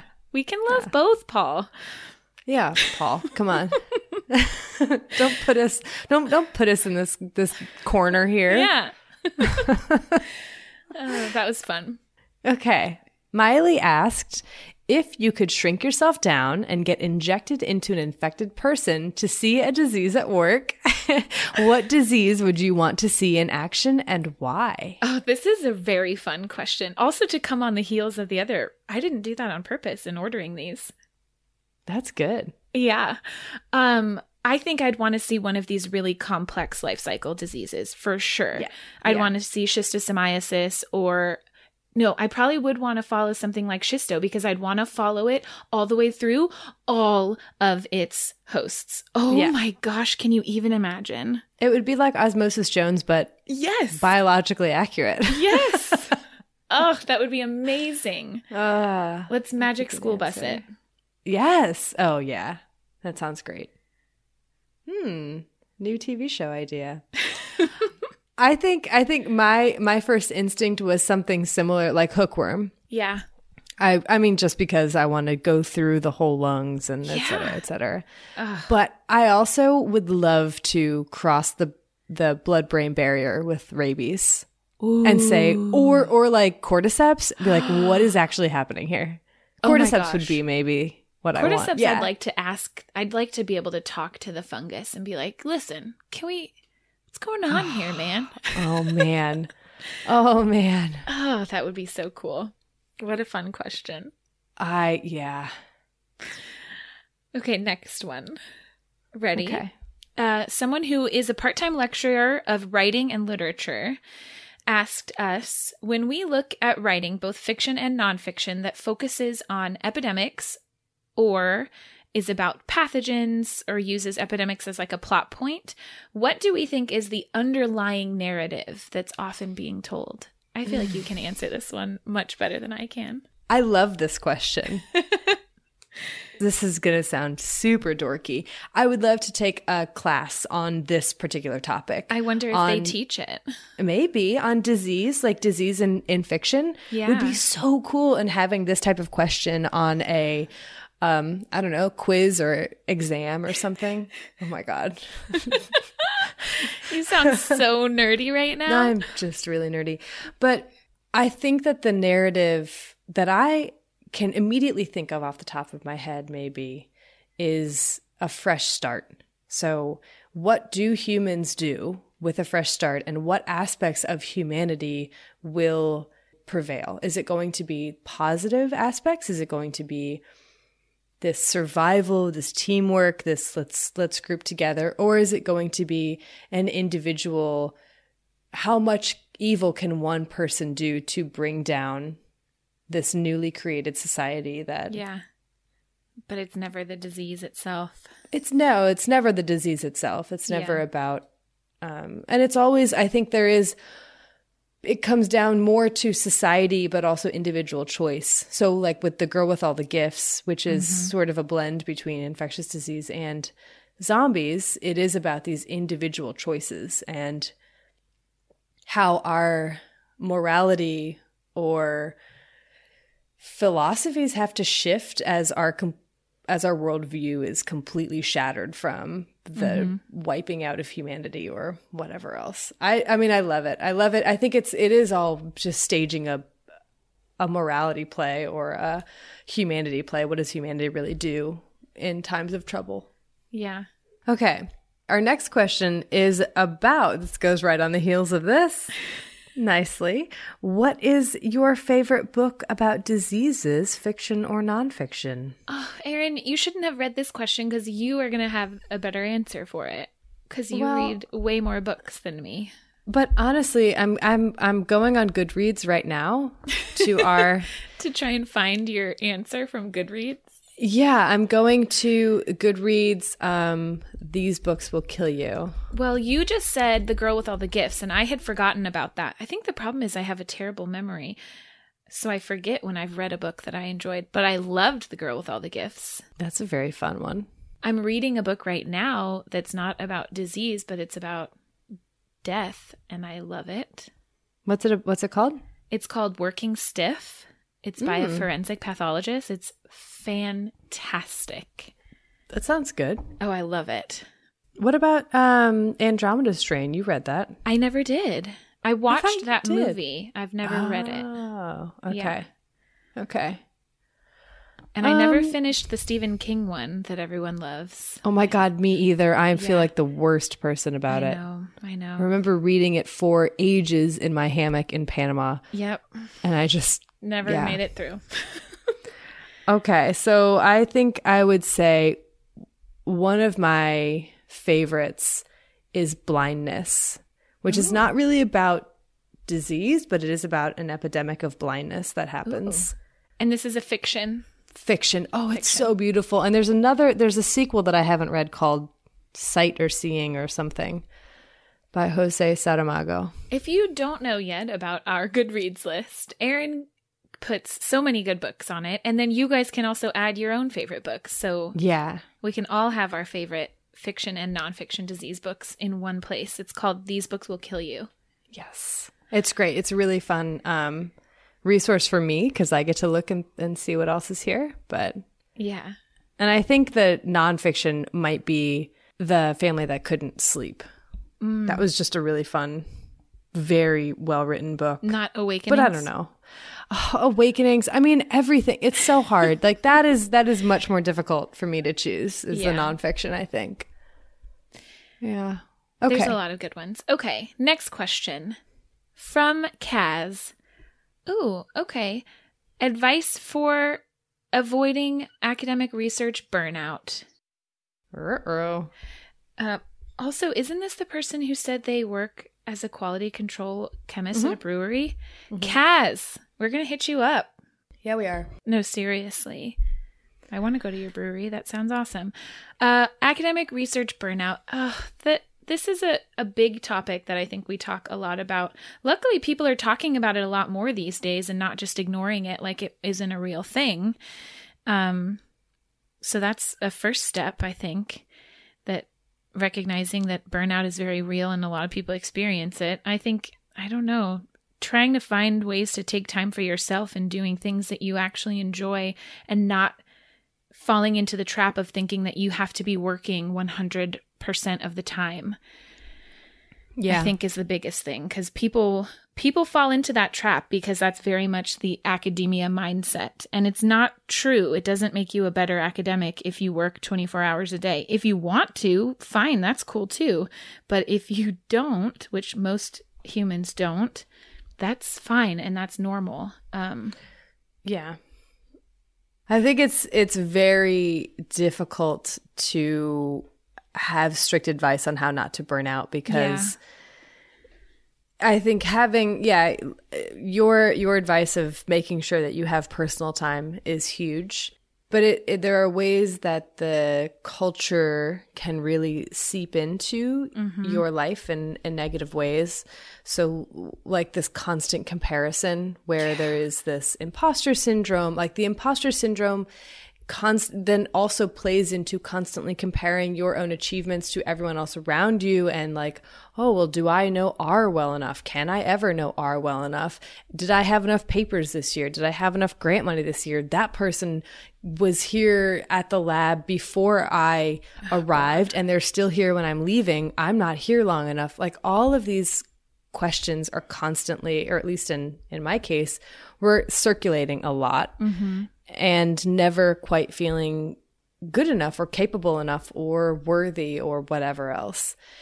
And that emotional exhaustion really plays into burnout. Yeah. I think being aware of some of these things is is good at least so you can prepare yourself. I think the other thing is having a support group, like a Yeah. community of of friends to talk about it with or talk about other things. So you know what? We need to just have a night where we just watch dance movie montages. just And as we've whiskey. mentioned. Drink whiskey. Just Knob kidding. Creek We don't. rare. Um, yeah, but choosing a, a grad school track or a grad school strategy is important. So if you don't want to be an R1 researcher, you may not have to do the types of things that an mm-hmm. R1 researcher is going to do during their PhD. And so i- if you don't need to get all of those NSF grants, then don't kill yourself doing it, you know? Yeah. So Kaz also asked if it was weird to be a 29 year old grad student and Oh, how do you work up the nerves to not have your voice shake. I think Yeah. those are fun questions. Those are fun questions. It's not weird to be a 29 year old grad student. We were. yeah. Yeah. It's very And even if you're starting out, like, no, there are definitely that's still not weird. There are Yeah. definitely people that I knew that were that age or Yeah, older or to when they older. started. for sure. That's the great It's thing like- about grad school. It's like everyone. Yeah. How do we not have our voice shake while defending? My voice does shake still when I Yeah, mine does. when I present. My key is I never use the laser pointer yes. because then no one can see your hands shaking. Huh? Yeah. That's Smart art. pro tip. Yep. I I think that also what what goes through my head frequently is something that our advisor said to us frequently um, as a way to encourage us, and he's he would always say, "No one knows your research better than you do. No one else in the world," and that That's was that was a good reminder Yeah. uh, because when you're defending your dissertation, you are full like, well, I was full of self doubt. I was like, I'm probably going to fail this, whatever. I'll be the first person. And no, and it's, um, and so having, hearing that, that little voice in my head say, you know this, this is what you have lived the past Yes. five, six years. So Yeah. Yeah. Cool. Okay. Okay. Shelley asked, What exactly is a disease ecologist and how do you interact with different medical professionals and scientists? Well, I feel like you're you are a disease ecologist today, so I feel like you should tackle this one. Oh my Well, gosh, I feel like I've been talking so much. That's what we do on our podcast. So I think in general, also, you are a disease ecologist. This is ridiculous. Uh, but a disease ecologist is someone who studies disease and the interaction with the environment. And that has, it's a relatively new field. It's definitely emerging. And that, for the most part, has centered around infectious diseases. So, whether how climate change impacts the spread of Lyme disease would be one mm-hmm. example of doing disease ecology basically the environment is part of the of is part of what you're looking at in your research. Yeah. And I think in terms of how disease ecologists interact with other scientists and medical professionals, that one of the cool things about disease ecology because it's a newish field is that there is a lot of collaboration across disciplines. So between epidemiologists and um more microbiologists and disease ecologists, there's a lot of room for collaboration to be able to ask really big picture questions, which is very exciting. Yeah. So, whether that means collaborating on big research grants where people apply for grants like all together, a whole bunch of people, um, or just sharing information at what do you call them? Se- uh, Conferences, Conferences? symposia. symposia? wow. okay. You've been out of grad school too long. Yeah. Yeah. One whole year. Anyways, yeah. Shreya asked, This is fun. What would we name our quarantini bar? Oh, Shreya. I don't know. What about I don't know. I'm trying to think of like quippy little things, and the only thing I can come up with is the hot zone, but I feel like that would be It's been taken, maybe? It's been taken. um let's see, maybe BSL four. BSL4. That's funny. maybe um Can you tell who comes up with most of our quarantini names, guys? It's not me. Uh just containment or like yeah. we should work on this. We're not opening a bar anytime soon, clearly, because we don't have a name for it. Oh, I would love that though. That would be a fun business venture. fun. Yeah. All right. So somebody asked, is there a biological component that allows some people to contract a disease and be able to survive? Or and does a particular disease always work the same way biologically in each person who contracts it? And if not, why not? This is a good question. This is a hard question because we don't really know enough about human biology and disease to have a good answer for it. Um, there definitely are components of a human's immune system that vary from person to person that are going to affect whether or not you get sick if you are exposed to a disease. If you do get sick, how sick are you going to get? uh, and how likely is it that you're going to die? So there are a lot, there is a lot of variation among people in terms of how robust your immune response is and how likely it is that you're going to die from a disease. There's not like a single gene that we know of or anything that controls all of this. It's very sort of multifactorial. And that actually kind of plays into a lot of a question that a lot of people asked about whether why not everyone develops immunity when you give them a vaccine. And it's just honestly because there's so much variation in individual immune responses. Yeah. I feel like That's a that's good not a satisfying answer. Sorry. Well, it's better than I could do. Okay. Oh, this one's a bit easier. Jennifer asked, What has been our favorite course that we've taken through all of school? Mm. Do you have a favorite? Um, yeah, I think I do actually. And it's going to sound pandering, Okay. but it's the truth. It's this course that I took in the final year of my undergrad and I had like a space where I needed to just put an elective or something and so I was like, okay, well, let's go for a 1 or 200 level course. I don't want to have to try too hard. and I was always interested in in history, so I was just sort of skimming the course catalog back when there were physical copies of course catalogs. And there was a course called The History of Science and Technology Since the Industrial Revolution. Mm, I've heard you mention this course. Yes. And this course was the first time where my brain opened up to the way that you could link these events, these historical events, and these technical technological achievements, and sort of broaden the context of your perspective of history. It's not just about. I think that the example that I use when I when I because I've thought about this course and talked about this course a lot, and the example that I remember for the first time, my mind going, "Oh my God, what?"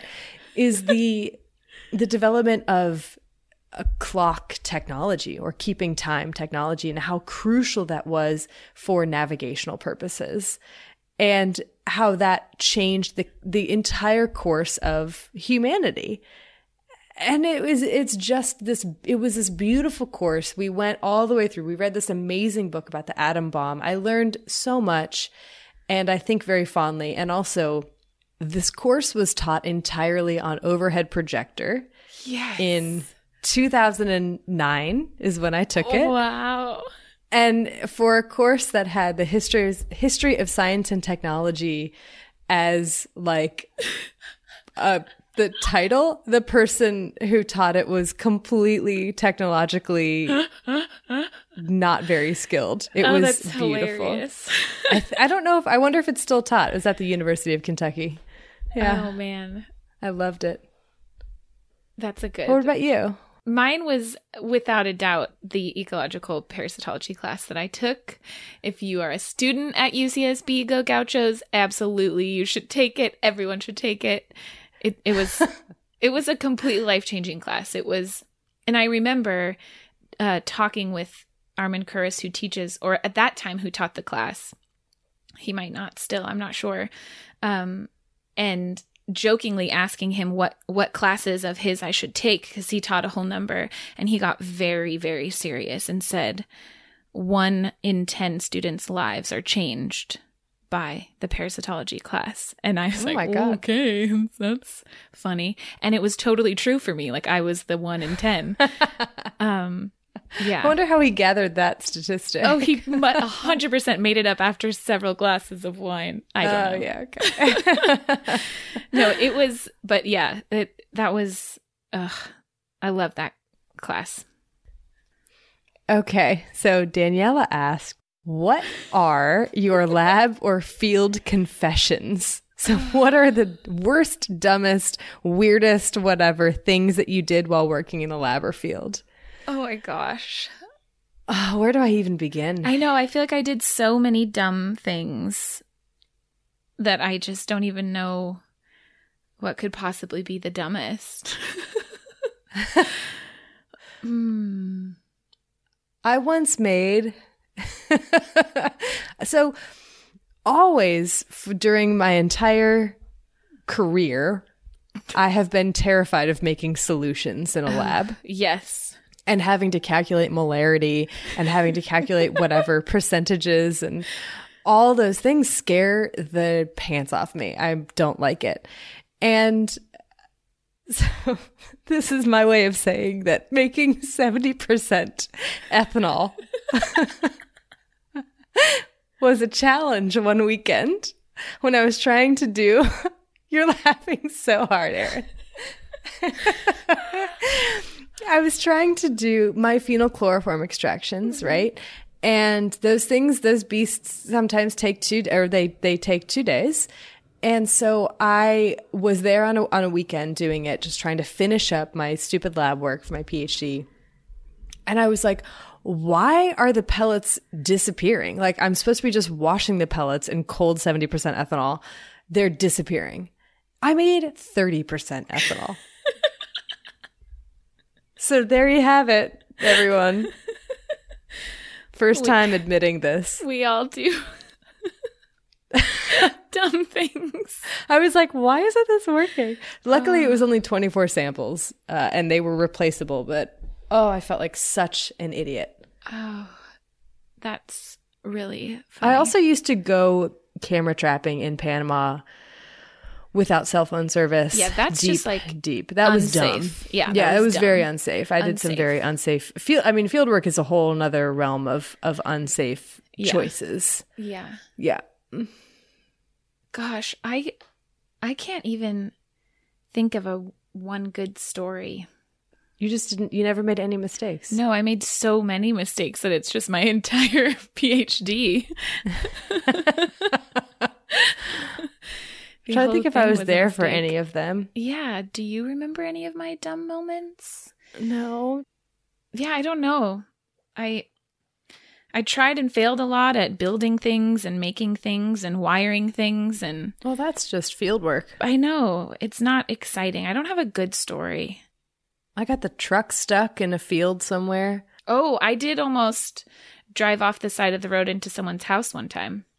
Oh, Just I don't. I didn't know that. Yeah, it was a very narrow road and actually twice. Once I almost hit someone's house and that would have been really bad. The other time it was just almost stuck in a really really deep ditch that I was like, "Oh, oh, dear." the surprise ditches. And I didn't know how to turn on the four-wheel drive, like how to actually engage it with those Mm. locking things on the wheels. oh, it was the old an old truck. yes, yeah. Yeah, Anyways, good times. Let's move on. So speaking of our lab and field work. Tell me about your PhD work, Erin. I researched tick-borne disease in Panama. So my interests were in how the density of infected ticks changed throughout the year and also across Panama, mainly looking at where the Panama Canal is. And so along the Panama Canal, there's this steep precipitation gradient. So at the north end of the canal, which is on the um, Caribbean, on the Atlantic Ocean, you get a ton more rainfall than you do on the Pacific end, which is on the southern end. And there's like not very much space. It's like 70 kilometers or something like that. Like it's very, very short distance. But because of that, these environmental changes across this area, you get a lot of different changes in forest structure, in daily humidity values and temperature and things like that. And so I wanted to investigate how that impacted the tick species that were living there when they were present during the year, and then also what pathogens they carried. And so to answer all of these questions, I also had to say, okay, well, what are the animal hosts that are there? And so my fieldwork involved collecting ticks across the Panama Isthmus for uh, every week, and then also setting up camera traps uh, to see what animals were around, which was super fun. I think my favorite part, just hiking around, and then doing tick survival experiments. So how well do ticks do different tick species survive under different environmental conditions? Yeah. What about you, Erin? What did you do for your PhD? I did my PhD on Chagas disease. So, Chagas is a disease we'll definitely cover at some point. Um, it's a disease that it's caused by a parasite and it's transmitted by these bugs called kissing bugs, which are true bugs. Um, and no, no one cares about entomology. Um, Your so, nerd is showing. I Just know. Kidding. So I was working also in Panama, and so I was interested in both the ecology and the epidemiology of Chagas disease, uh, specifically looking at how risk factors vary for Chagas disease transmission across an urban to rural gradient. So all of my fieldwork was unlike Erin's, which was in deep, deep forest, mine was in people's houses and backyards. So I went uh, door to door doing surveys and having people collect bugs that they found in their houses for me um, to then look at what what was different among these houses across these land use gradients to see what kinds of things might be driving bugs to people's houses and what kinds of communities might be more at risk or less at risk for coming into contact with these bugs. And then also looking at what percentages of these bugs might be infected with the Chagas parasite versus uninfected and things like that. So, yeah. Yeah. That yeah, so that's fun. that's our that was our research. Did you get like a wave of anxiety from talking about Maybe just a small one. just makes me realize how many papers I need to work on. Oh my gosh. I haven't even, touched. Don't even remind me. Let's uh, anyways, shall we move on to our last question? Our last question. Oh, yeah, okay. This is a really cute question. We actually got this from a number of different people that I'm going to I'll read their names, but first I'll read this specific email cuz it's so adorable. Um, so this email is from Stephanie, who wrote, My 12 year old daughter, Georgia, would like y'all to know that she loves your podcast and is learning a lot. You guys, we love that you listen to this with your kids. That's oh, thrilling. I had no idea, and it's amazing. Oh, it's it's favorite. amazing. Yeah. Okay, so she writes At the end of most episodes, you talk about how worried we should be about the disease that we're talking about. Uh, so, Georgia would like to know out of the diseases that we've covered, which should we be the most worried about? And we got a very similar question from also Trisha and her 10 year old Poppy. Hi, Poppy. Hi, Trisha. Hi. Uh, Jenny, Julia, another Erin, Karenoid, Jessica. A bunch of people want to know what disease scares us the most. So, Georgia, Georgia, everyone, great question. Of the diseases that we've covered, that's an easy one for me. I think. Can I guess yours? Because I think yes. it's mine too. Yeah, influenza. A hundred percent. Yes. Yes. influenza. so tell me, tell me why why are you the most scared, or why should we be why should we be the most scared of influenza, without completely going doing the entire influenza episode again? Yes. Uh, influenza is a virus that just can mutate so rapidly, can change and infect so many different animals, and then undergo these massive rearrangements that make it really difficult for us to mount a good immune response because there are so, so many different strains, so many different versions of this virus floating around out there, and new ones constantly being evolved. And it is a much gnarlier pathogen than a lot of people give it credit for. It really does cause a large amount of what we call morbidity, so getting sick, and mortality, dying. Um, and then makes you susceptible because it, you know, blasts you, makes you really sick. So then you, when you're sick, you're more susceptible to other infections. So that is i think why it's so scary. It's both that it, it it does make you very sick and it can kill you.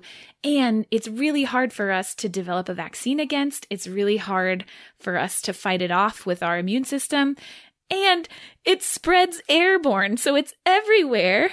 And it spreads before you show symptoms. exactly. It's Yeah. terrifying. And people don't take it seriously. They Like I think that that's one of the things that I hear most often with with people if I'm start striking up a conversation about vaccines and vaccine hesitancy. A lot of people are like, "Oh, well, vaccines are great, but the flu shot, I mean, that's a, no, a flu, the flu the flu shot is a vaccine." Yeah. And as we discussed on the vaccine episode, it does reduce the time that you spend in a hospital. It reduces Mm-hmm. the risk that you would even go into the hospital. And so it's sort of seen as like, oh, well, I got the flu. I'm going to be out for a couple of days when it's, it much really, more than that I mean, it is greatly underestimated. yeah And everyone should pick up one of the either Flu by Gina Kolata or The Great Influenza by John Barry to to remind yourselves just how bad this this pathogen is. yeah And I mean, there there are things that are in in researching it, things like prions, right things like MRSA that are a lot that are terrifying to me. But influenza is the is the one is Yeah. the one that I think is the most realistic for causing for leading to another pandemic. Mm-hmm. We are not equipped, i agree and maybe we could never be equipped. right great question Great question. Thank So you, fun. Georgia, and everyone else for that question. And and also thank you to every single person who wrote in. I think that this is already a very long episode, and I think we have to to stop here. but but we loved reading through them, and maybe we'll do a second round of this. yeah That would be super fun. There, we got so many good questions, and we're sorry that we can't answer every single one. Um, but we did enjoy reading every single one for what that's worth. So We thank did. you for writing to Yeah. us. Everyone who wrote in had some beautiful, very nice, kind, sweet thing to say. And it was just, it was a joy. And so, so, as I said, so surreal. Like, Yeah. what? You guys, you want to we know have- these things about us? You Yeah, want to know what do kind of cereal we would be? Oh, we didn't answer that question. We didn't answer that question. I would be Cracklin' Oat Bran. Cra- of course, you would be Cracklin' Oat Bran. It's so good. Uh, I love cereal too much to to pick a one. You'd be. Cinnamon Toast Crunch. Oh my god! Do you know that that's the first one I thought of? Yeah. but I have no reason why. I, it's not even my know. favorite cereal. I know, but that's that's what you would be. That's the first cereal that came to mind, Erin. How is it that that's the same the same one that Listen. you came up with? It's brainwaves. Oh it's brainwaves. They're I'm they're dying. traveling long distances, but they're still working. That is the most. That's not even my favorite cereal. Oh, that's my favorite. Okay, and episode's over. Thanks, everyone. Thank you. we really cannot end on a higher note, actually. No, no. Oh, Oh, okay. Well,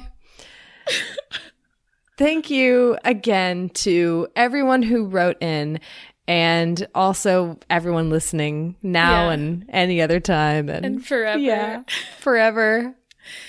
And thank you to Bloodmobile for providing the music for this episode and all of our episodes. And until next time, Wash your hands. you filthy animals.